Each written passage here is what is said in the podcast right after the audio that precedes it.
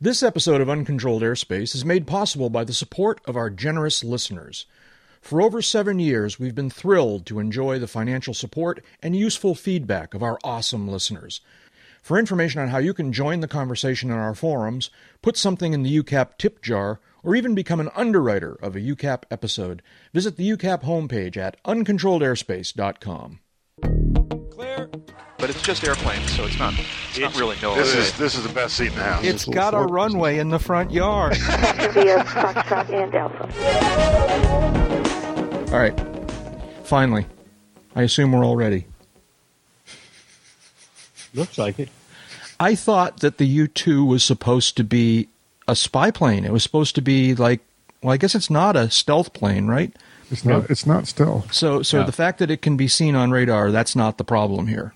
Oh, it is so well. It is so easily seen on radar that we've had them shot down over Russia. Well, yeah, well, that's true. In Cuba, that was an oops. You know, the Russia thing was an oops because they weren't supposed to be able to shoot shoot missiles that high, right? That was a whole other kind of problem.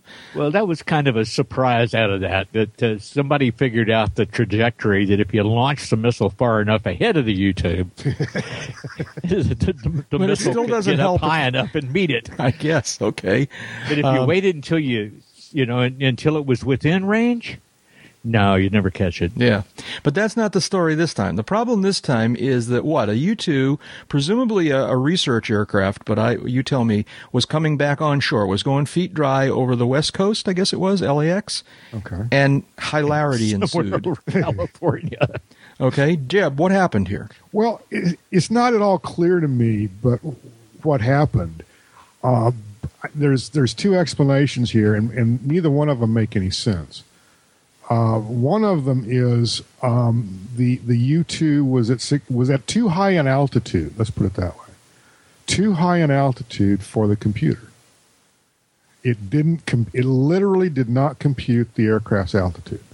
So this okay. is basically a Y two K kind of problem. Kind of a Y two K kind of problem. You know, someone didn't dimension the array enough. Okay. Yeah. Right. Yeah. Okay. Ooh, wow.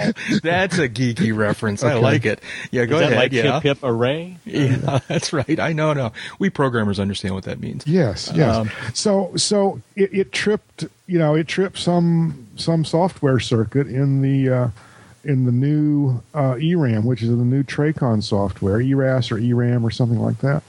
And the whole thing went offline, so, which so is generally considered a bad thing. So basically the, the, the U two was flying at like, you know, I don't know what, one hundred thirty, one hundred twenty-seven thousand feet, but the computer thought it was only at twenty-seven thousand feet. Well, like that. Um, I don't, I don't yeah. think it gets that high. No, but. no, but like that. That's the, by the way, I'm just thinking about it for a second here. I was giving you all the props for the dimension, the array. That's a basic reference, Jeb. It my, is. My gosh. Is. That really goes back. Um, so the uh, the computer system kind of had a little nervous breakdown and thought that the U two was actually down in the kind of airlines flight levels. Well, that wasn't, a, it's not at all clear uh-huh. what what the computer thought. Okay. But they're blaming it on the aircraft's altitude. Yeah. So now, so that's one story, and that, that story is on N B C dot com, N B C news dot com. Okay. Okay. Now, there's another story on defense news dot com. Okay. I'm that, not even sure which one is a better source. I, I'm not sure either one of them are, are, are all that good. And what does the Defense News one this say? This one says that the aircraft was operating at a very high altitude under visual flight rules.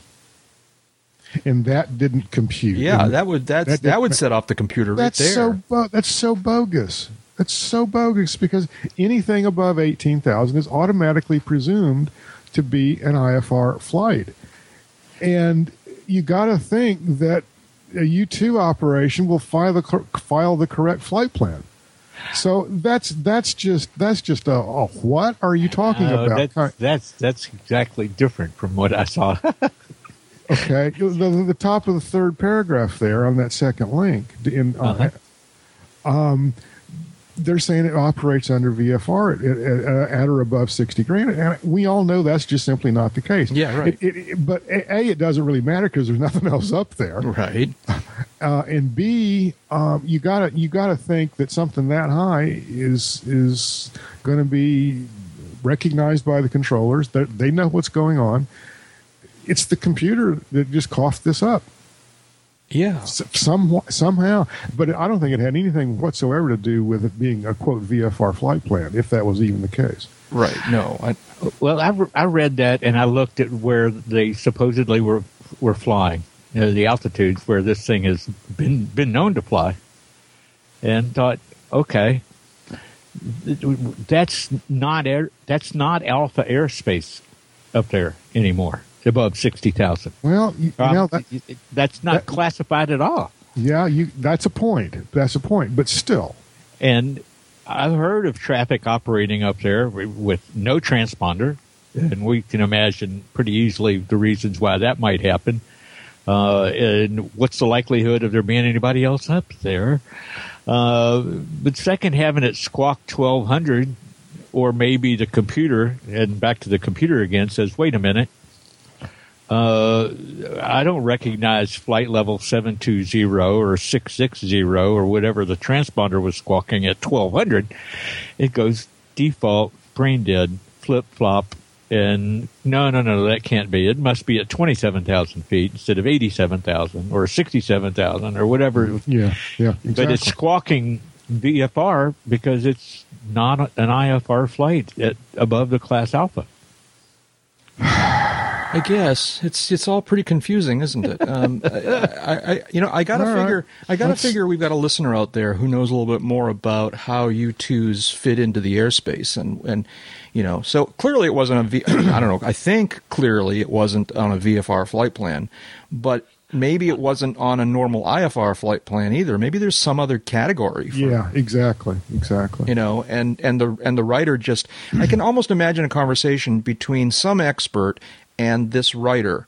And the expert was saying he wasn't on an I F R flight plan. He was on something else. It's kind of like a V F R flight plan in that regard. Yeah. You know, I, I can, I can, excuse me, I can see where uh, someone, you know, correctly noted the fact that at, at or above, I'm sorry, at, excuse me again, above flight level six hundred uh, is where Class A airspace ends. And I guess you're back in G airspace uh, of all things.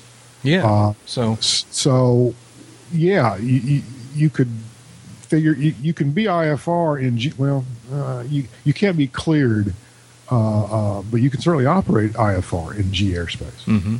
Mm-hmm. So now, what was the effect of this? They just basically had to clear a whole bunch of airspace unnecessarily. I mean, I don't know. Um, yeah, I, I got think this really might drunk. be apropos. Yeah, David. Class E airspace. Uh, Class E airspace consists of the airspace of the U S, including the airspace overlying the waters within twelve nautical miles of the coast of the forty-eight contiguous states in Alaska, extending upward from fourteen point five M S L up to, but not including, eighteen thousand M S L, and the airspace above F L six hundred, ah. excluding the Alaskan Peninsula west of longitude one sixty point zero zero point zero zero west, and the airspace below fifteen hundred feet above the surface of the Earth. Okay, okay so, so so above six hundred is Class Echo airspace? That's what this says. And this ah. is from uh, this is from the uh, Procedures for Handling Airspace Matters from the F A A, dated February ninth, twenty twelve. Well, that makes even less sense then, because you can certainly file and fly I F R in Echo airspace. But you don't have to file I F R in Echo airspace. You don't have to. Right, not but, like not like between eighteen thousand and six hundred, where but, you do. Right, but an aircraft above above six hundred should not autom- supposedly V F R or something like that outside of the uh, outside of the alpha. It should not trigger a software problem like that. Sorry, that's that's all I have to say. Yeah, no, it's it's odd. It's odd. So, and this all came to light because they had to redirect a whole bunch of other of airliners and so forth, right? Right. Yeah. Oh, it, yeah. They they had the whole thing was they had a ground stop, really hinky. Had a one hour ground stop, um, twenty seven cancellations, two hundred twelve delays, and twenty seven diverts. Okay, yeah, that's a little bit of a thing. That's a little bit of a deal. Yeah. That's yeah. a bad day at L A X. Yeah. Yeah, truly. Okay. Because wow. remember, what happens at L A X doesn't stay at L A X. It really works backwards. No, that's okay. It, it generally, you know, it, it can move west, but the the interesting stuff moves what east. Right, exactly. Okay, that's. I thought I had a good episode title. Now I've got two. um, welcome, folks, to Uncontrolled Airspace, the General Aviation Podcast, I'm where Jack. Things don't stay here either. That's right. Things that happen on uncontrolled in U CAP don't. I don't know. There's something in there. I'm Jack Hodgson. I'm coming to you from U CAP World Headquarters in uh, the scenic meadows of Epping, Epping, New Hampshire. Uh, here with my two good friends, uh, Dave Higdon's out there talking to us from Wichita, Kansas. How you doing, David? Doing phenomenal, doing phenomenal. We are already setting temperature records here in the Midwest, and uh, and, and, and keeping our fingers crossed that that's just a bad April ending. Uh-huh. Not high a, or low temperature records? High, yeah. high. We we hit one hundred one, the earliest they've ever had it recorded here. You already had one hundred one? Yeah, we've already are had you multiple one hundred-degree days. Holy moly, you guys are, are in trouble. Are you kidding me? No, yeah. I wish I was. Yeah. Oh, man, after the winter you had? Uh-huh. Yeah, t- tell me about it. Just like, surprise, surprise. Well, Al that Gore, other voice, Al Gore, please pick up the white curse. Tell me about it. Dearest. Yeah, there you go. And that, that other voice out there, my other good friend, Jeb Burnside, talking to us from somewhere near Sarasota, Florida, where it doesn't, it's not one hundred one there, and you'd think, huh? I don't think it's gotten to ninety yet here this year. Uh-huh. Yeah. Oh, we, we'd love to have some of the rain that Jeb's neighborhood's had. Well, we haven't had any in a week. Uh, it's been sunny and warm and low humidity for all, all week long. It has been absolutely del- delightful. A whole it, week without rain? How can a whole, you stand it? A whole week without rain and just, you know, kind of warm, low humidity sunshine. I think and, we last got precip here in February, but and that was a quarter of an inch of snow. Uh, it is dry here, so dry that every time we uncover the motorcycles, we come along with a dust mop and sweep them off. Okay, I guess. I don't know. Um, so let's see now. Uh, oh, okay, so we got one little bit of news here. Um, I don't know if this is suitable for the podcast or not, but it's vehicle related. We talk about airplanes. We're talking about motorcycles. I bought a new toy. What'd you do? I bought a new toy. I bought. A, What'd you do? I bought myself a pickup truck. whoa, whoa, whoa. Got myself a pickup truck, and uh, let's see now. Someplace here, I've got a picture. Of are we? Are we going to see this at AirVenture? It, you might actually. You might actually. Here, wait, hang on. I'm going to send you a link for my little pickup truck picture here. It's uh, this copy. Uh, where's? I got too many windows open here. That should take you to my pickup truck pictures. Pickup truck. Oh yeah, it's oh, a nice. it's a oh, two thousand two nice. uh, Ford F one fifty X L T. Oh, yeah. It's got a humongous. It's got a V eight engine in it. All right, it's, I mean that was like more than I wanted, but uh, but it was what well, was that available. Looks cool. I wouldn't mind having something like that. It's a good look, good looking truck. Yeah, it's a good looking truck. It's got yeah. a little bit of rust, and that's where it, that it's still in the in the. It's I'm buying it from the guy who does the maintenance on my car. Right. It's, it's rear wheel drive only. It's no, it's four wheel. Not. Oh, full, I see that. Yeah, it's I not full time four wheel, but it's yeah. four wheel. Um, I assume that it's rear wheel norm when it's two wheel. Um, yeah. Yep, it is. Yeah, and uh, so uh, and it's got automatic hubs. So yeah, right. Automatic. It's got a lever in, in, the, in, the, in the cab, cab and uh, right. you know, and uh, automatic transmission, and uh, like I said, four wheel drive, and uh, uh, got a little bit of rust, and that's the thing that the uh, guy I'm buying it from is fixing right now. So uh, he's fixing some a little bit of uh, kind of cool. body rust. Um, it's pretty good structurally. Uh, it's got a relatively good engine, and, uh, it, it, and as you can see, it looks decent. If you look closely, you can see a little bit of the rust, but it looks decent. Was it what six liter? Uh, five point six. five point six. Yeah. Okay, yeah. sure. So yeah. that's my new toy. I'm going to carry motorcycles around in it. And what year What year model is that? two thousand two. Okay. It's got a lot of miles. It's got two, uh, two hundred two thousand miles or something wow. like that. But uh, wow. but these days, you know, that's a lot, that but but it's not yeah. like it was when we were kids. You know, no, so. It's not at all like it was when we were kids. Yeah, so anyways, that's my new toy. Um And everybody's going to say, well, why aren't you buying an airplane if you're buying trucks? Believe me, this didn't cost anything like what an airplane would cost.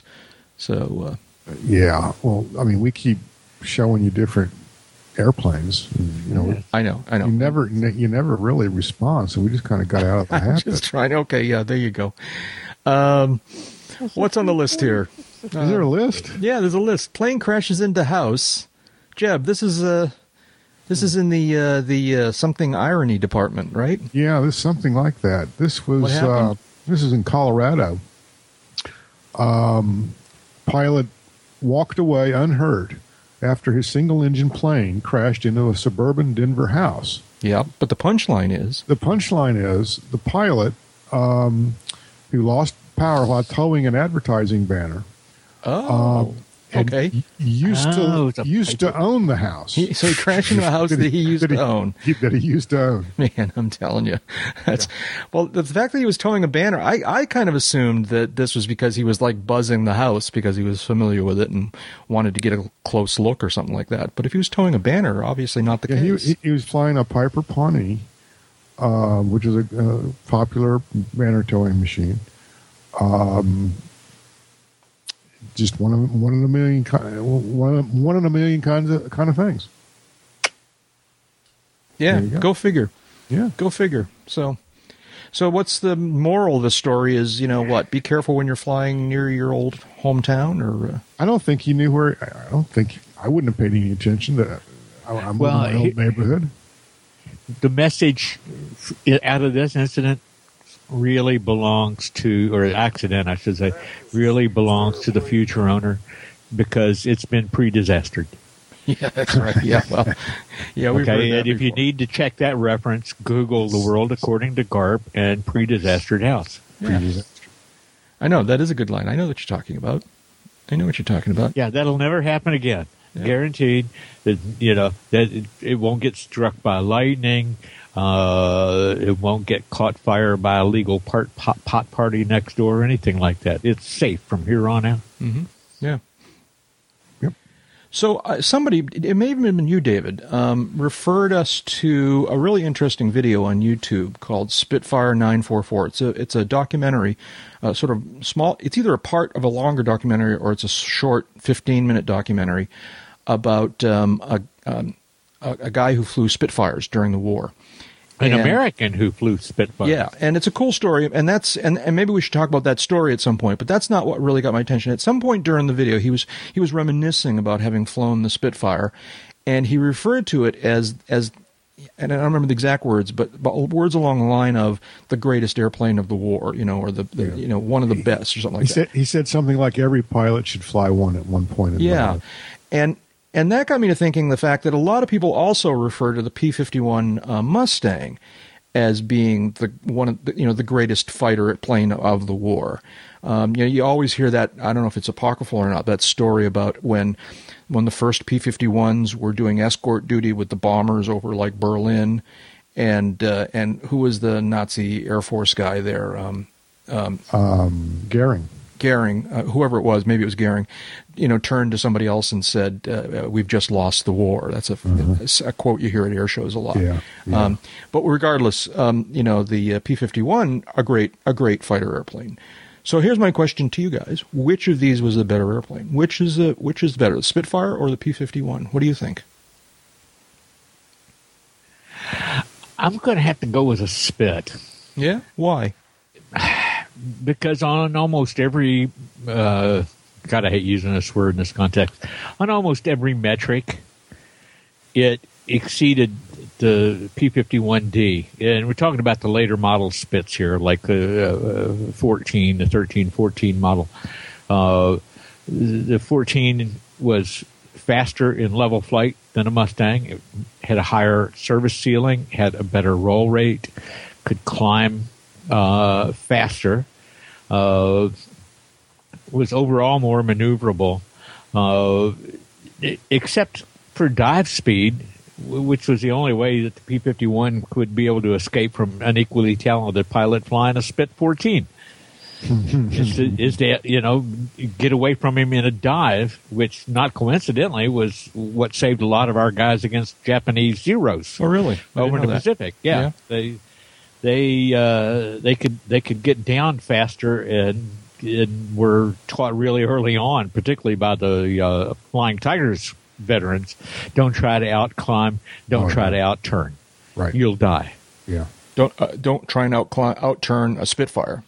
Uh, no. a, a zero. Uh, in a, this oh, particular oh, okay. case, you don't want to try to do that anything but dive to get away from a Spit fourteen. I see. Now, okay. you know, you're going to come into some major differences comparing uh, kill ratios and longevity of service and, and some of that stuff, because the, the Spit came into service uh, before, way before Pearl Harbor. It saved right. it right. and the uh, Hawker Hurricane saved England during the Battle of Britain. Oh, no question, no question. Well, that was one of my, yeah, that was going to be one of my questions. So Spitfire was in service during Battle of Britain and was one of those yeah, that key was aircraft. nineteen forty.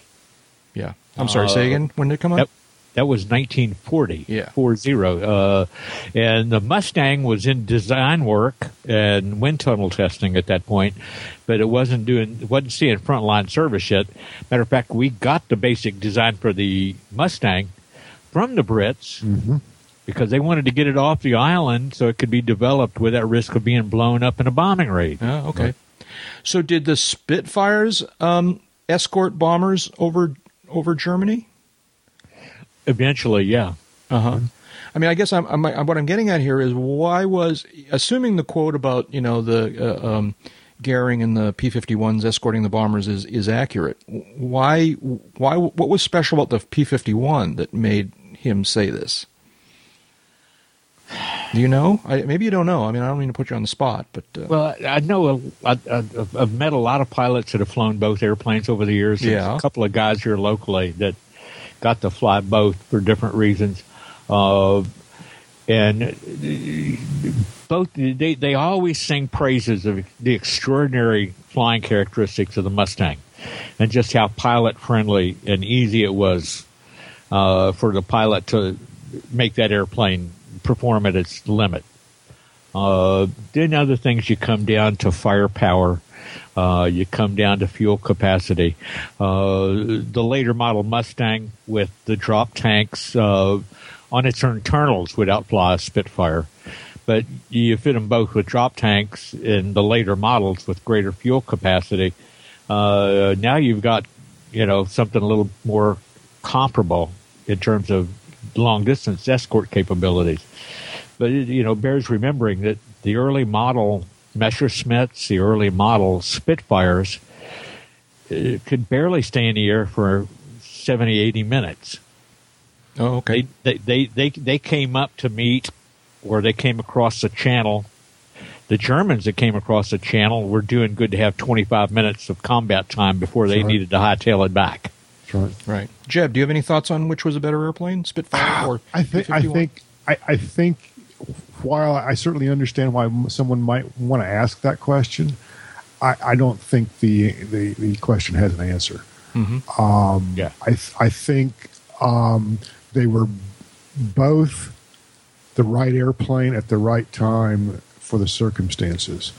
In, in the case of the Spitfire, yeah, it did, you know, uh, to, to, to animate it a little bit, um, it did heroic duty during the Battle of Britain, and it served, it certainly served in the African theater as well as the European theater. I, I'm sure it served somehow in the in the Pacific theater in World War Two. Mm-hmm. Um, and, and it was the right airplane at the right time, and, and, and did an admirable job in all theaters, to my knowledge. The P fifty-one was the airplane for a different part of the war. Yeah, uh, it got more strategic as the war went on, and the long legs uh, of the P fifty-one were necessary. Um, okay. The, the, the Spitfire couldn't have done that, I don't think. Uh, the P fifty-one was the right airplane for, for escorts over, over Germany, the right airplane for escorts over, over Japan, mm-hmm. um, because of its range in part, but but also because of its refinement. It was the it was the right airplane for that time of the war. Yeah. But it, I, w- I don't know that I would w- would have wanted a flock of Mustangs uh, early in the war. A flock of Spitfires I would have been really happy with. Yeah, okay. Um, you, it's not at all unusual to see P fifty-ones at air shows, at least here in the U S. Uh, you almost never, I mean, maybe, ne- I don't know if I've ever seen a Spitfire in person. Why is that? Because you don't live in the U K. Uh, so there are Spitfires as, you know, quote-unquote common there as that P fifty-ones are here? I, I don't know that No, Spitfires were all buried in Burma. They're, that's the problem. Right? They're, that's they're, the problem. They're not at all as common as spit, as uh, Mustangs yeah. are here. Is there some reason for that? Uh, th- this is maybe well, a silly question. They're made of metal, right? Are the Spitfires made of made of aluminum? Yeah. They're not like wood that, that rotted away. But or... there's steel tube fuselage, yeah, okay. you know, overlaid with uh, fabric, uh, uh, plywood. Uh, the early ones had uh, oh, a well, lot of wood go. in the wings. That that could be a factor, right? I mean, uh, aren't the oh, Spitfires definitely. all? I mean, correction, aren't the Mustangs all metal? The Mustangs are pretty much one hundred percent metal. Yeah, yeah, right. So if the Spitfires are made partially with fabric and wood, that might explain why they didn't. didn't... Yeah, they they may have had some control surfaces that were cloth covered, but. You know, that's easily corrected with some O twenty right, sheet right. metal. So, anyways, all right. So we're we're gonna we're gonna say it depends. I guess is oh no no that's well the uh, both great airplanes came down to the to the pilots that flew both of them. Yeah, and the pilots got to fly some mock air-to-air combat, specifically pitting late model fifty-ones against late model Spitfires. Uh, on a heads-up day, they give the Spitfire the advantage. Uh, but if it's got to chase a fleet of bombers to Germany and back, yeah. it's not going to be in the fight. Yeah.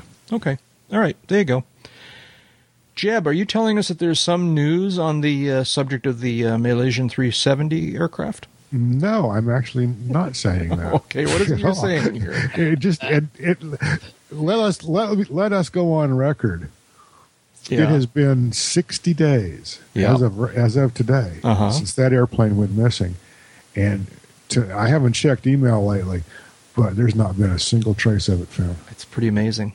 It it's, really is. It's pretty amazing. So what's this little data tidbit news thing that you came across? New York Times actually is reporting uh, via Talking Points memo that C N N, you know, so to throw out a bunch of yeah, media. Yeah, really. So there you go. You've just lost all okay. credibility right exactly, there. Exactly. Exactly. Well, especially if I end up at C N N. Yeah, that's so, what I mean. Yeah. Okay. So, but there's polling data that shows, um, quote, where's the quote? Um, Is the according, nine percent? Ac- yeah, according to the survey, nine percent of Americans believe it was likely that, quote, space aliens, time travelers, or beings from another dimension, unquote, played a part in the plane's disappearance. Well, count me among that group. I'm. I, that's. I like that explanation. There we go. Okay. Space time travelers, time travelers, right? Time travelers, beings from another dimension. Nine percent, nine percent. Why is it in the world that I see around me today does that number seem low?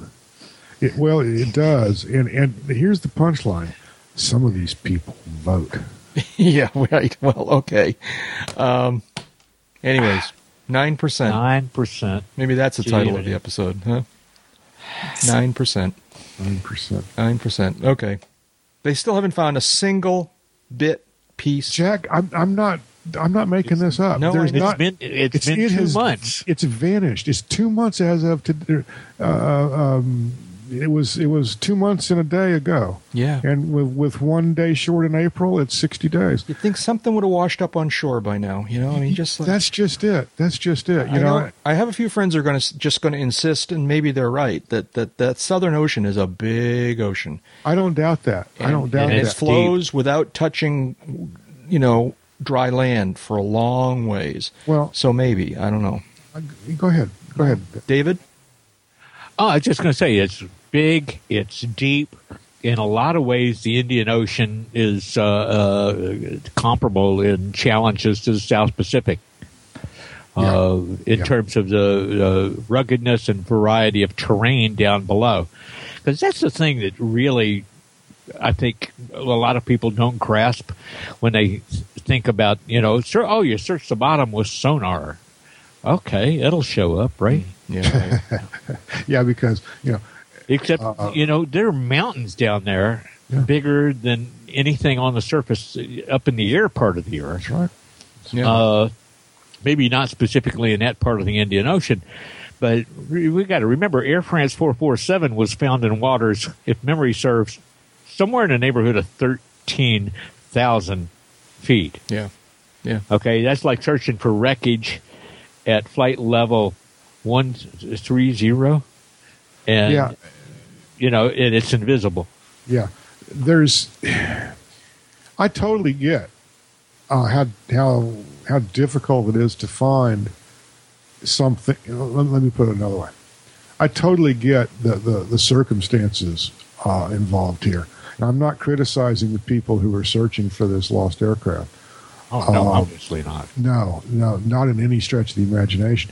But, but I it's just, a I just, stunning turn. It, it, it's just a. It's, the whole thing is just st- stunning. Is is the exact word. Thank you, Dave. Yeah, yeah. So, anyways, well, we may come back about to how used to, how used we are to technology and computers and satellites and and instant communications, and you can. You can solve a world-class problem over coffee at Starbucks with yeah. the right internet connection, and we can't turn up, uh, you know, two hundred, almost two hundred and forty people and a you know million, almost million pound aircraft after two months, and we're not used to that. Yeah, yeah. yeah well, just, it just doesn't happen. Space aliens, no, time travelers. Compute.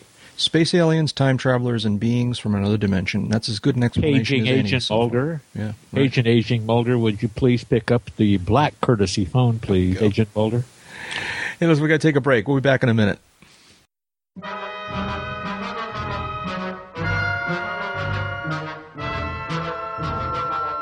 We don't have to be lost in space. I can fly the Jupiter two and get us back home to Earth. Warning, warning. Warning, warning. Silence, you belligerent bucket of bolts. Doctor Smith, you must not take the controls until you have received a safety briefing. Oh, all right then, go ahead. The members of the Uncontrolled Airspace podcast are participating as private individuals. Their comments do not necessarily represent the views of the various organizations they work with. Silence, you cantankerous clump of cogs. Also, anything you hear on this podcast that sounds like advice on aircraft operation is obviously very general. You should always consider your own situation, remember your training, and fly the spacecraft, uh, airplane. Are you that finished? That is all. What did you that say? That is all. Then yes, shut up that finished. Silly speaker. Oh, where is Jack Hodgson when you need him? You may proceed. All right then, here we go! Danger, danger, danger, danger, danger. Hi, this is Jack. We've said it before, and it bears repeating, that maybe the most pleasant surprise of doing this podcast all these years has been meeting our listeners at fly-ins and just wandering around at airports. You talking with us and sharing your aviation experiences has helped us broaden our knowledge and enjoyment of flying. Thank you. And I'd be lying if I didn't say that we also appreciate the financial support we get from our listeners. For information on how you can make a donation to this podcast, see the Uncontrolled Airspace homepage and the box in the right-hand column labeled Tip Jar. It doesn't need to be very much, just ten dollars or fifteen dollars over the span of a year is a big, big help. So thanks for listening, and please make sure you track us down and say hi at the next fly-in. Hey, so I just got back from a, a technology conference down in New York City, And um, and and I've been to a lot of technology conferences, and in many ways this one was like the others. One thing that was really interesting, really caught my attention, was I saw actually the first of the Google Glass devices, the sort of heads-up display that's built into glasses kind of thing, the Google Glass. Um, the first time I've ever seen one of these in the wild, and not only did I see one, there must have been uh, eight or ten people attending this conference who were wearing Google Glass um, all week long um, at this thing. And uh, it, it became a little bit of a subject of conversation just from those of us watching from afar. That it, it looks a little, it still looks a little silly. I think we're going to get used to the idea, and I think they're going to become much more, much more, uh, um, you know, not big blatant things attached to the side of your head. Um, but uh, we were talking a lot about Google Glass um, at this. I'm conference. Looking forward to using one on my Segway.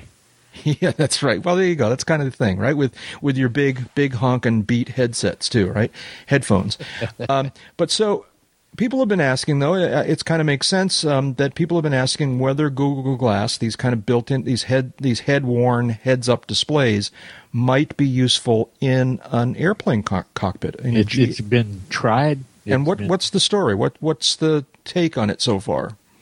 I wish I could remember the name of the company, uh, but I got assigned t- to check out this equipment in flight.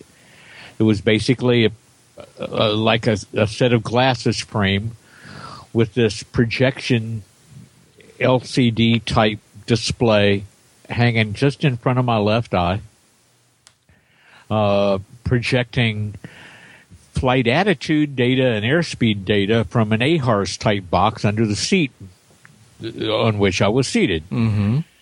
Uh, the product didn't show back up on the circuit the next year. And we didn't run a story about it because after flying several times with it and trying it walking around, I could not use it without in, in, in, in inducing a little bit of spatial disorientation into right. myself. I, I've heard that because kind of as you moved your head around, the view through the that one screen, that one eyeball, didn't change. Right. It's not like you saw what was in front of you. You still saw the attitude indicator, the airspeed tape, and the D G arc, no matter where you turned your head and what you did. Meanwhile, the right eye is seeing this completely different thing, and you could see through this display well enough to see what was behind it. Right. But it didn't really mesh with the uncluttered image of the world around you that the right side saw.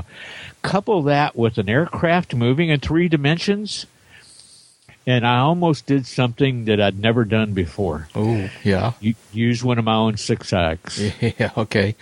Um, now, just so to be I- clear, I'm skeptical of this whole idea. Now, just to be clear, the device that you tried out was not one of these Google Glass um, devices. No, but the it, concept similar is, kind of thing, right? It is uh, it is so close to the same thing. When I first read about Google Glass, the first thing that popped into my mind was this guy's little device that could project this image on this little screen for you to look at and through. Yeah. Where, where did you see that device? Uh, well, I picked it up at Sun and Fun. Uh, they were one of the. They were a vendor showing it, and uh, I think I, I think I remember that. Yeah. Yeah. Uh, now, So just to be clear, I, I, I believe it's the case that none of the three of us have actually tried this Google Glass device. No, not specific I, Google I, Glass. I, I, Jeb, what's your thought on it then? Have you you have any experience I, I, similar to Dave's? None. Um, I, I, I certainly get the appeal of that, but I don't think the resolution is going to be enough. There's there's a in the forums. There's a couple of posts here. Uh, Riga Runner, uh, Scoffrey Jet, and uh, Pilot Bill from Texas. Um, looking at this as, as, you know, is this usable in the cockpit? Um, you know, that was one of the first questions we asked about things like the iPad. And it, there may well be a, a an application for Google Glass in, in the uh, in the cockpit. I don't I don't know that we're there yet. Mm-hmm. Um, and and people smarter than me, I'm sure, have asked this question before we we brought it up. But uh, it, there's a lot to be said for a good old-fashioned H U D also. Mm-hmm. Yeah, and, right. And, and, and if nothing else, um, the technology uh, involved in, in, in putting H U Ds together, we've already seen um, uh, angle of attack indicators just get deregulated uh, by the F A A in recent months. Um, there's no good reason that maybe uh, heads-up displays mm-hmm. should not be treated the same way. They're yeah. only they're only advisory in nature, but there's a wealth of information and weather-related information that can be put on one of those, and uh, that's got to be uh, a good thing. It works for fighter pilots. It ought to work for G A pilots. Yeah, right. Yeah. Because a lot yeah, of really, uh, A lot of uh, of uh, you know there's there's a, there's what they call it a monocle, right? There's a lot uh-huh, of, of uh-huh. uh, military pilots wear a, a helmet mounted one eye, I believe, thing that puts an overlay on what they're seeing through both eyes. that that may be that to me that would be somewhat as as, as Dave describes too distracting. But they uh, use but, it a lot in the military. It must there, work, there, right? There may be people who are trained or, or you know. Uh, are just especially talented to, to be able to do that. I don't think I'm one of them. It doesn't sound like mm-hmm. Dave's one of them either. Yeah. It would well, seem some some, some of those ahead, military systems you're talking about are using that that device for stuff other than flight data, attitude indication, stuff like that. They're using it to target. They're using it to put a spotter on a, right. a laser designator on a place. It's not being used the same as the heads-up display that projects all your flight data out there, you know, right. sixteen feet in front of the windshield. Right. They're right. they're laying they're overlaying information in your field of view in such a way that it remains virtually um, unmoving. Right. Right. Yeah. yeah. So that you're seeing something overlaid on a per, a certain point in the distance, regardless of which way you're you're turning your head. But the, the way the Google Glass seems to be used, and if you take away the three-dimensional component of trying to use something like that in a cockpit, uh, I, I could see some real potential to backing into this kind of a system uh, as an alternative to a H U D, uh, but still with some kind of fixed screen out ahead. Right. But, yeah. You know, that's just me. Yeah. Right. I, you know, speaking as a technologist, but not necessarily one that knows, you know, that much about aviation. I mean, primarily as a technologist, not as an aviation person. Um, I, I think Google Glass has a lot of potential. I think I it's think got. It, I think it. I think it may also. I think it's got oh, a ways yeah. to go in terms of its development. Um, I, I, it seems to me that it's really important. So. I haven't actually worn these Google Glass things, and I don't know exactly how they work, whether or not the image that you're seeing through the Google Glass is always moving as you move your head, in other words, stationary relative to your glasses, or is it stationary relative to the background? If it's stationary relative to the background, I can't imagine that there isn't a time lag. As you move your head, it doesn't stay stable, kind of thing.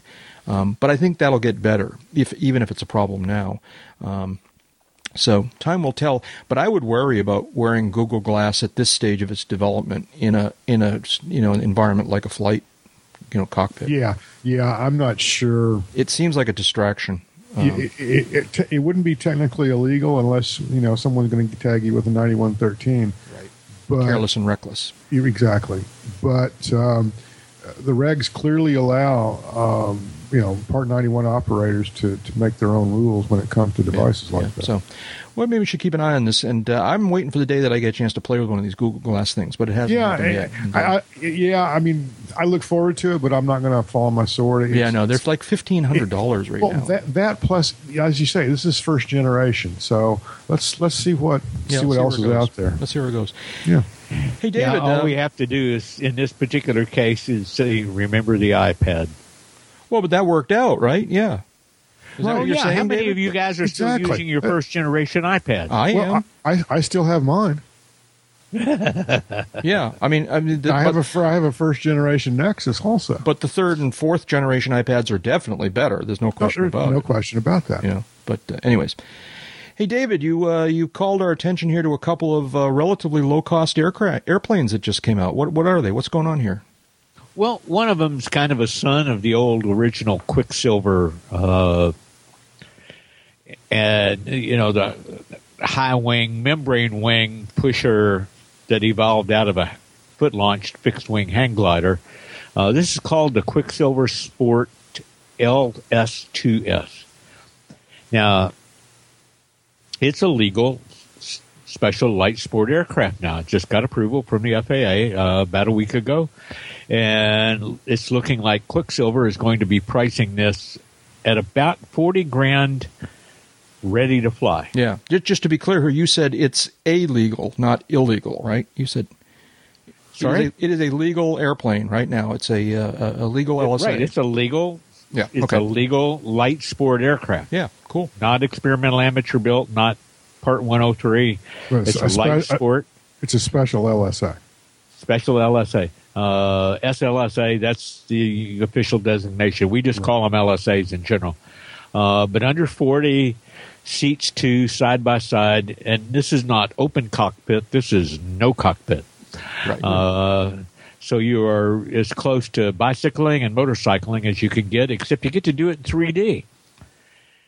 And right behind that, basically in the same week uh, time frame, uh, something called the Zigolo from Aeromarine L S A.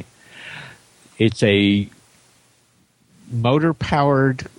This is a. It's an airplane. one oh three Sport glider, and available with an electric motor. Sixteen grand, ready to fly with the uh, uh, gas engine. Twenty-two for the electric. Part one oh three legal. Uh, no medical required. That means you can have failed one and still learn to fly this and fly legally. Mm-hmm. Yeah. This is the airplane for the uh, followers of the Insane Clown Posse. Yeah. No, you don't know what I'm talking about, do you? You don't know what I'm talking about. We're out of Lakeland. Oh, that's interesting. What's that? Oh, the uh, airplane. You guys yeah. are changing the subject on me. All right. I'll leave it to the li- as an exercise to the listeners what the heck I'm talking about here. Insane uh, Clown Posse. Okay. I know who the Insane Clown Posse is. Okay. You do? Okay. All right. Oh, yeah. All right. Then oh, what's yeah. the connection between what I said and what you said? What did ah, I say? See? There we go. What? What did I say? I don't know. You were talking about that airplane, and I was talking about Insane Clown Posse. Where's the intersection? Is, insanity? Don't pretend that you know what I'm talking about. Okay. Well, all right. So these are. So that was that. And did you talk about both of them? Where? What's the other one? That was both of them. Yeah, the Zigolo and the uh, Quicksilver and the Zigolo. Yeah, that's cool. Don't, don't. Did you just really say? Don't pretend I know what I'm talking about. Yeah, no, David. Seriously? On the subject of Insane Clown Posse, yeah. you you two, you, you two really need to to may, maybe take a vacation or something. Well, that's certainly true, but I'm not sure why. In this particular instance, it's it's uh, a point. All right, never yeah. mind. I would bet that Jeb's even got an Insane Clown Posse album around somewhere. Somewhere, yeah. I probably do. Yeah, it's funny you should say. You know, you, you'd be surprised to know that I own. Right. No, I don't, but... Uh, it should not surprise you. It that. should not surprise you. I have a nephew who's an Insane Clown Posse uh, fan, and it's apparently quite a lifestyle thing. Uh, low-price airplanes. That's pretty cool, David. Thank you for that is cool. calling that is our cool. attention to those. That's yeah. neat. That's neat. Well, I've, we, we've all heard, you know, the, the laments of people who were expecting L S As to be cheaper. Uh, under forty, it's hard to imagine anything ready to fly much cheaper, and sixteen or twenty-two ready to fly a uh, ultralight ready to go.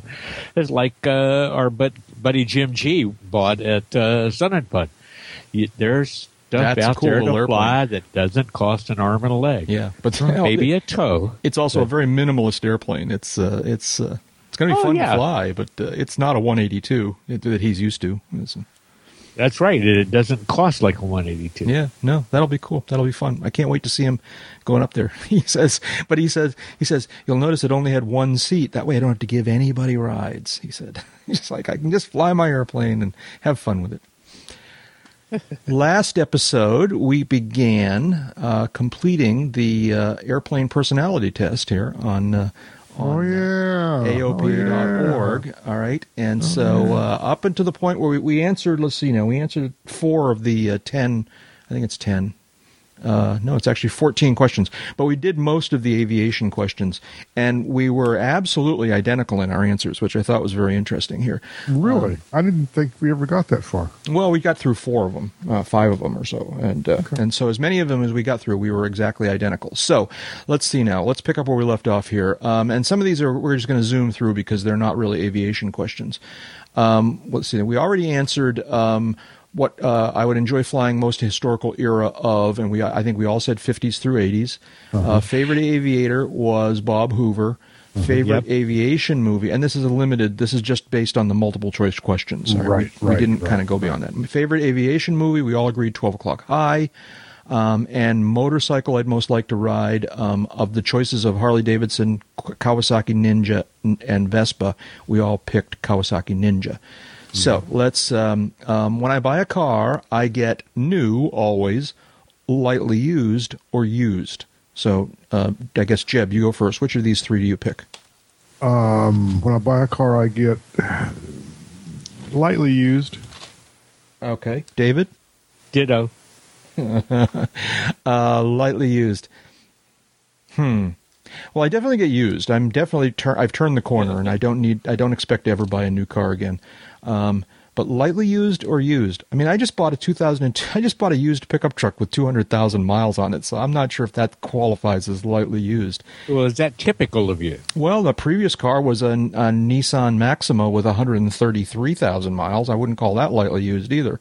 Then I'd click used. I think I've just broken the uh, the chain here. So uh oh, uh it's all your fault, Hodge. All right, hang on, hang on. Yeah, I got to make sure I'm writing this down right here. All right, I'm the second call. Jack is actually used, and Dave is lightly. Okay, what's next here? Um, the car I'd most like to drive is Porsche nine eleven Targa, Ferrari Testarossa, Land Rover, or Toyota Prius. And and especially in the case of Jeb, I know that your car isn't on this list, but of the four, which one would you pick? David, you go first. Well, the nine eleven Targa, uh, the only one on that list I haven't drove driven in the past is a Testarossa, and I wouldn't pick that one anyway. The the, the Targa. Okay. Um, I would, and I would pick. Say, okay, good. See, we're fall, we're we're we're going in different directions here. I would pick the Land Rover, um, but then I've owned a Jeep Cherokee and I just bought a pickup truck. So there you, there's my thing. I'm Land Rover. Jeb, what are you? I would go the Ferrari, but the real question is: are we talking about all the time, or are we talking about just a one-off? You can pick any of these four to drive for a day. Um, I don't know the answer to that. The question is: the car I'd most like to do, to drive is a of so. those four, the Ferrari. Okay, so Ferrari. Uh, we did already did motorcycle. I'd like to, right? right, um, right. So I love roller coasters. True or false? Yay! David, you love roller coasters. Oh yeah. Okay, Jeb. No, go away. Leave me alone. I'm with you, Jeb. I don't. I. I. You know, basically, you know what it takes me to get to get me on a roller coaster? A pretty girl. That's that would be probably three slots in the top five that would get me on a roller coaster. You you can basically look at any. Uh, the, you know, right, first of all, you can right. count the number of roller coasters I've ridden in my life in like one hand, yeah. and every single time there was a pretty girl involved. So yeah, I don't. I don't remember all the people who are around me at the time, but it's you can definitely count on one hand the times I've been on a roller coaster. Yeah. So I bought my first smartphone uh, before January first, twenty eleven, after January first, twenty eleven, or I still don't own one. Define smartphone. Um, I think it would be a phone that also had apps, kind of like an iPhone or, a, or an Android phone. Or that could, you know, do three G. Well, maybe. Okay. Um, I, I mean, I'm I'm pro- I'm definitely I'm before. Yeah, I'm definitely before also. David? Uh, before. Okay. Sorry, I'm writing this down. That's why the hesitation here. Um, Wait, is Lee, you making a written record of this conversation? Yes, absolutely. I'm going to publish this. I'm going to hold you to it. I'll bring a year from now. We'll go back to it. Um, an airframe parachute is essential equipment, nice but not necessary, a marketing gimmick. Uh, who wants to go first? Jeb? Nice but nice but not necessary. Nice but not necessary. J- David? Ditto. Likewise. Nice, nice, and nice, nice, and nice. Nice cubed. Huh. Nice cubed. That's, oh, that might be the title right there, huh? Okay, uh, let's see now. We're almost there. We're almost there. Um, I'm willing to pay over fifty dollars for a fine bottle of wine because I can taste the difference and the better product is worth it.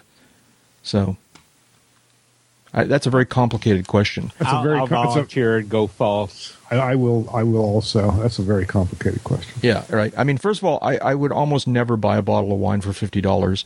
And if I was it ever de- in the occasion, I mean, it just wouldn't be, I wouldn't, it would be lost on me. It, it depends on if it was the wine or the roller coaster, and it depends on the girl.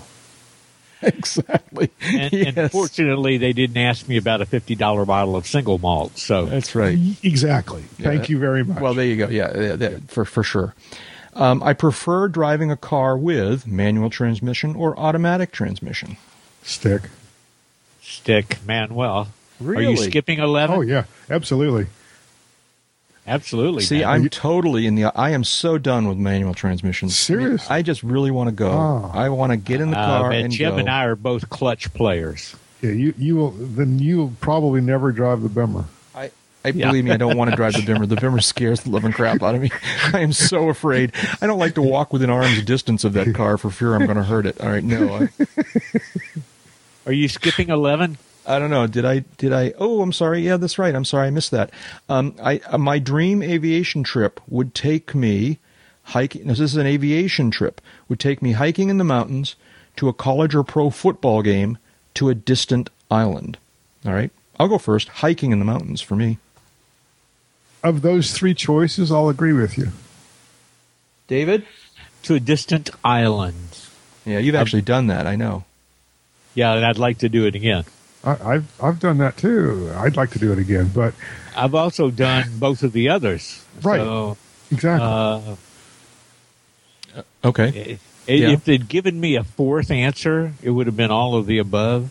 Yeah, but, no, but I mean, it's uh, clearly what they're going for here is is flying all about, oh, yeah. you know, getting to a, you know, like a going to a game, going to some event. And then are you a, a mountains person or, or an island person? Right? So we're two Manuels to one Otto. Yep.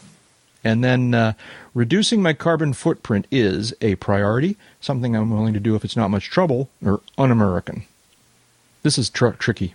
This is tricky. Well, I, I don't remember what I chose for this one. I believe I've said a, a priority. Uh, I certainly didn't say un-American. Yeah, I didn't say un-American. I'm not sure. You know, I mean, hmm. I, well, I, the the flip side of which is I have a fairly low carbon footprint. Right. Yeah, you, you, you own like twelve motor vehicles. And which, yeah, none of which you ever drive. Well, none, none, of, none of which are on the road. Half of which won't start. A year. Yeah, half of which have a carbon footprint of zero, right? Exactly. They won't run. Exactly. Okay, all right, I'll think, buy that. Think buy of that. All the carbon that is not being burned by these vehicles that would be going into the atmosphere otherwise. So you've actually you're doing culture, you're doing society a favor by taking these things off the road and putting them in your yard. I should and, get and, money for this. And the amount of carbon we're emitting during this podcast doesn't near offset how much he's saving. If I were a U S military pilot, the airplane I'd most like to fly is an F twenty-two Raptor, an F eighteen Hornet, or a C seventeen Globemaster. I'm none gonna. This is gonna reveal something about me that maybe I didn't want to reveal. But go ahead. Which one do you guys want to fly? None of the above. I know, but of the three. I think so. What they're going for here oh, is Hornet, state the of the art. They're going for state of the art um, fighter plane. They're going for classic fighter plane, and they're going for transport. Right? Right.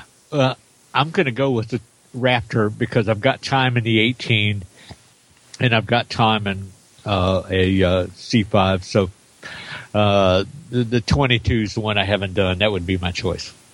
And Jeb, what did you I, say? I, I was thinking Hornet, um, but I actually I think I mistook the twenty-two for the thirty-five. I wouldn't want to be a thirty-five pilot.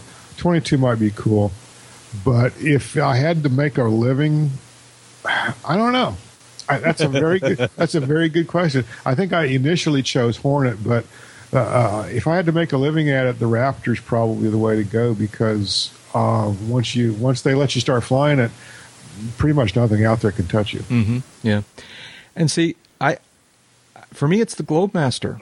I, I just, I love these but, big, that's yeah, like, I don't, I don't know. Yeah. Ooh, ooh, I, ooh, I think ooh. I would want to, I think I would want to kind of move along between different models. I'd like, first I'd like to try the A ten. Okay. Yeah. I, I, I have a few things I'd like to do with an A ten.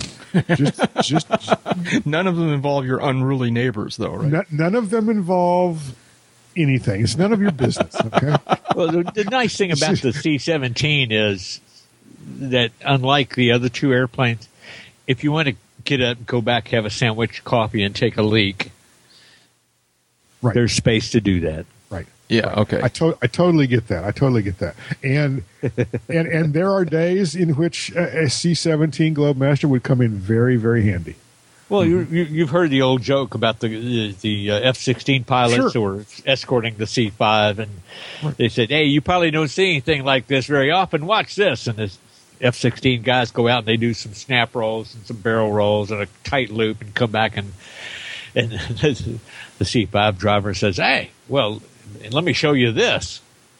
And they watch, and they watch, and they watch, and they go, so is anything going to happen? Oh, yeah, man, I went back. I had a cup of coffee. I went to the bathroom. I came back up. I had a sandwich, and I sat back down. You didn't catch all that? Yeah, right. Yeah, there we go. All right, take uh, uh, take a second. Do you have this? Yeah, you do have it on your so screen. So anyway, the F sixteen would be on the list. Yeah, okay, F sixteen. Yeah, that's – but, you know, okay. I hear I hear what you're saying. I, I think what they're going for here is classic versus state-of-the-art versus transport. And uh, so, uh, okay. Yeah, now, um, I want you guys to go through the quiz and click all your answers, and I want to see what we each end up being here. So, uh, dun, dun. Well, I wound up with the same answer I got the last time. All right. So, David, you've got you already got yours on the screen. Which one did you come up as? A Diamond D A forty. Oh, really? Okay. Well, that's interesting. And when I shared that with the boss, it's like, that's the airplane of her ambitions. Yeah, that's a nice airplane. It's a very nice airplane. And and what, how about you, David? Do you like? Do you think that's in fact one of your favorite airplanes? Do you well, think that? Let me put it this way: if I had the money to buy one of those instead of another Comanche one eighty, that the, the, the Diamond would win out because it's faster on the same fuel and fixed gear. Okay. All right. Oh, and it's got more space. Yeah. Jeb, which which airplane did it come up for you? Is I came out as a Mooney two oh one. Really? Okay. Yeah. You came out with what? Mooney two oh one. No kidding. Yeah. Which Boy, I thought was that's that's not far off the same ballpark. Yeah, the folding wheels part. Exactly, and it's not that far off from what I have now. No, it's not. I'm trying to figure out why. Let's see now. The places we were different: roller coasters, used versus not lightly used. Uh, uh, David liked islands, and and we liked uh, hiking or, or hiking. And then you guys liked fighter planes, and I liked the transport plane. Oh, and by the way, mine came up as a C one eighty-two, Cessna one eighty-two. Huh. Um, fascinating. Yeah, that, that is rather fascinating. Yeah. So, uh, huh. I'm gonna I'm gonna I'm gonna compile all these uh, all of our answers into a list uh, with the, what it says our personnel our airplane personality is, and uh, and share that probably out in the forums or, or something like that. So uh, so take a look at that. That's pretty cool though. Any any final thoughts on that? We need to wrap this up. We're reaching the end of our yeah. time. And, um, no, that's just a, it, it's an interesting series of questions. And and the results are interesting. Yeah. It, it, it's certainly, uh, it was worth the time. Yeah. And I, I know there are people who just a few moments ago were, were pounding on the dashboards of their cars. You know, get to the point, guys. Yeah, I know. But, we but, may ch- it may end up, people listening to this, they may be hearing a slightly trimmed down version. I don't know. Time my, will tell. My, my only response would be um, write us and, and we'll make sure you get all your money back. That's exactly right. Exactly right. Tell us where to send the check. Give us your bank account numbers. Um, shout outs. Any shout outs here? I got, I got one here. Let's see now. Um, in, uh, in the forums, uh, listener uh, Ruckin.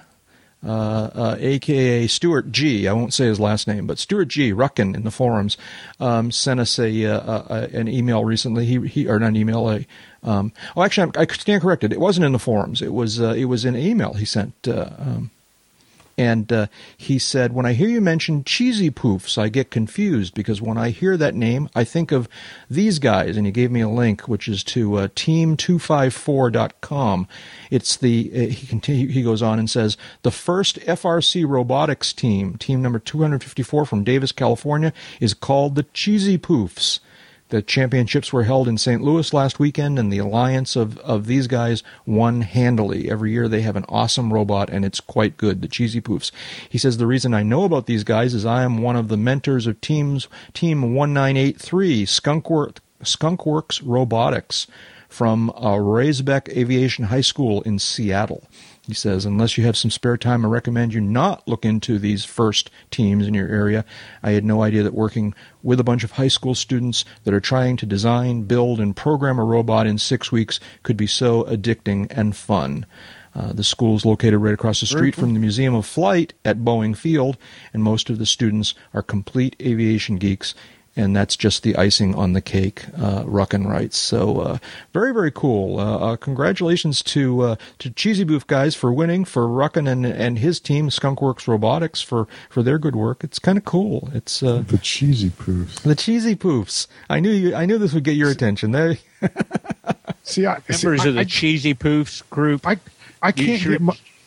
Go ahead, oh, Jeff. Go ahead. No, Dave. Go ahead, please. I was just going to say, somebody really should turn Ruckin on to uh, South Park. That's fine. I think he gets it. It's, it's it. The only person in the world, David, the only person in the world who doesn't get it is Jeb.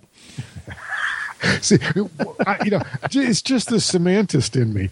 I can't get my arms around whether you're just mis- mispronouncing the word puffs or if there is such in fact, if there is in fact such a product that is called a cheesy poof. Okay. I, I haven't been able to discern an answer to that fundamental question, so I'm just, so, I'm yeah, just, to our, just to our listeners, it's just tearing me apart. To our listeners, I'd say that's Burnside, B U R N S I D E. All right, that's not getting it here. Yeah, it's cheesy poofs. It's cheesy poofs. I don't even know why I need to explain this. All right, you know, answer my fundamental question. Respond to that. Anybody who doesn't understand Insane Clown Posse, is it a mispronunciation, or are we simply talking about a different product? It's cheesy poofs. It's not a mispronunciation. It's cheesy poofs.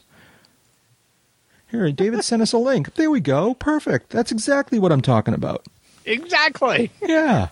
Somebody on the Cheesy Poofs team needs to bring Ruckin up to speed about South Park. No, no, Some, I think Ruckin understands no, no, no. it, too. Right. I, I, you so, think so? Somewhere, guys. I, somewhere, I don't understand why there would be confusion if he no, understood. No, no, no. no. Yeah, what are you trying to say here? Jump in. All I'm trying to say is I know for a fact that somewhere in tonight's list is the phrase Foxtrot Mike. And that's all I have to say okay. on this topic. Okay. Other shout-outs. David, Jeb, what do you got? Oh, my After- old buddy, Jamie McIntyre. J R O McIntyre. He's a, uh, I'm, I'm calling him owner in transition at Romeo Oscar Marketing Communications up in Montreal. Uh, Jamie and I go back enough decades we can almost fill up a hand. Uh, he was working in P R for one of the airplane companies in Canada. He's been around. He's had a partnership agency up in Montreal. He, then he opened his own, and just this last week surrendered the title of president and uh, is now telecommuting while still maintaining uh, control over his company. Uh, he says this is going to give him more time for his sixties vintage B M W motorcycle, and if he's still got it, his open car. Cockpit biplane. Uh, good luck and, and lots of fun to you. And I know we'll still be coming, come, crossing paths with you on the circuit because, as you have, not, have acknowledged, Jamie, nobody leaves this business alive. There we go. Jeb, any uh, shout out? Yeah, to Jamie also. Jamie and I, I don't, I don't know that we formally have, have ever met, but we have exchanged some emails recently. And actually, I owe him a. I owe him a get back, so I'll I'll try to get to that this week. But uh, uh, congrats, Jamie, and uh, uh, carry on, carry on. Uh, I, I have one real quick one. Yep. Um, to uh, Dave Whitman. Both of you know Dave. Sure. Sure, yes. Um, Dave, within the last ten days, two weeks, two weeks, um, was awarded by the F A A his Wright Brothers um, award. Awesome. That's very that, cool. That is an award available to only to pilots who have at least fifty years of accident and incident-free and violation-free. Oh, that's the master oh. pilot thing. No, no, no. Well, it's the it's the fifty-year thing. It's the right. It's called the Wright right. Brothers. The master Wright yeah. Brothers master pilot. Right, right. He got his in a ceremony oh. in Tampa, actually in Saint Pete, about two weeks ago. Oh, way to That's go. That's very cool. That's out, not what I was out, thinking of. That's way out, better than what I was yeah, thinking of. Out yeah. freaking standing. Yeah. Absolutely. So, Dave, we've talked since then. Uh, sorry I couldn't have been there, but uh, hats off to you again. And uh, from all of us, congratulations. Yeah. That's awesome. Very, very yeah. awesome. I think it's time to stick a fork in this one. Um, Ow. Yeah. Ooh, ooh, oh, oh, oh. It's time for beer and some cheesy poofs. That's it's okay. All right. Clearly, we are definitely ready to be done here. Uh, sharp, thank you, guys. I appreciate you taking the time. Uh, one of those voices out there, Jeb Burnside, is a freelance aviation writer and editor, serving as the editor-in-chief of Aviation Safety Magazine. Uh, what's going on, Jeb? You been working on anything fun? I, earlier today, put one of the final nails in the coffin that will be the June twenty fourteen issue of Aviation Safety. Nice. How long and have you been editing this magazine? A long time. Um, actually, this issue starts my eleventh year. Eleventh year, very cool. Yeah, yeah. yeah. Congratulations on that. Thank you. Thank and where you. Can people find you on the internet? Uh, aviation safety magazine dot com, uh, j e burnside dot com. Though there's nothing there. Um, supposedly, I have accounts on Facebook and Twitter. I haven't used them lately. Mm-hmm. On Twitter, you're Burnside J. That is correctamundo. Yeah. And Dave Higdon, thanks for joining us. Dave is a uh, aviation photographer and aviation journalist and the U S editor for London's World Aircraft Sales magazine. David, what have you been working on? New stuff. Uh, All right, here we go. Uh, I'm just trying to look at what's out in May. Uh, because most of what I did for May was wrote, like, far enough about. I know. Oh, okay. Uh, this month's avionics news. We got a piece in there about the electronic flight bag as it approaches five years since the explosion of iPad-based systems and what that's meant to the market. That's in I'd the like, current issue. I'd like to read that. Yeah. Well, I would, know, too. I have no idea what I said. Yeah, really. Well, you know, and Jeb, I, I bet we could figure out where you could find a copy of uh, of yeah, yeah, yeah, of that magazine. So, um, oh, how about that? It's actually relevant too. Yeah, right, David. Where can people find that and other things about you on the internet? Oh, they could. Uh, the Uncontrolled Airspace website has very little of me. I occasionally get on there and do a blog post when something really pushes one of my hot buttons. Uh, but avbuyer dot com for world aircraft sales, uh, A E A dot net for the avionics news stuff. And uh, here in a few weeks, I'll have something coming up in that, uh, that stellar outfit called Aviation Safety. Yeah, that's right. That's right. Yes. Yeah. I, I, yes, he will. Won't he? Yes. Okay. Thank you. Thank, thank you very much. And I'm Jack Hodgson. I'm a private pilot, a freelance writer, and a new media producer. Uh, please check out my uh, Around the Field series of Kindle ebooks at uh, amazon.com slash author slash Jack Hodgson. Uh, you can follow me at twitter.com slash Jack Hodgson. Um, you can, or you can sign up for my email newsletter um, at around the field dot net. Um, and you can learn way more than you really know about me at jack hodgson dot com. Big thanks to Jeff Ward for his help with our show notes and in the forums. Uh, thanks to Mike Morgan, Royce Earl, Jim Goldman, and to the many other listeners who have created the U CAP disclaimer clips. And don't forget, you can check out the rest of the U CAP website. You can uh, chat with us directly and with many of your fellow listeners in the Uncontrolled Airspace forums. Also, you can see who's doing what on the new ratings webpage of fame and much, much more. All of that is at uncontrolled airspace dot com. David, were you going to say something? Live old, live long, live well, all by going flying, because uh, you, you all are figuring this out by now. Time spent flying is not subtracted from your lifespan. Bye-bye. And that's enough talking. Let's go flying. And I really don't care what their deposition says. They were wrong.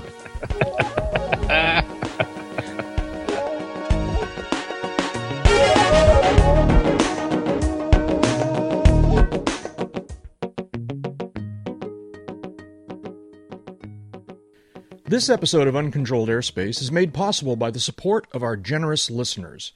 For over seven years, we've been thrilled to enjoy the financial support and useful feedback of our awesome listeners. For information on how you can join the conversation in our forums, put something in the U CAP tip jar, or even become an underwriter of a U CAP episode, visit the U CAP homepage at uncontrolled airspace dot com.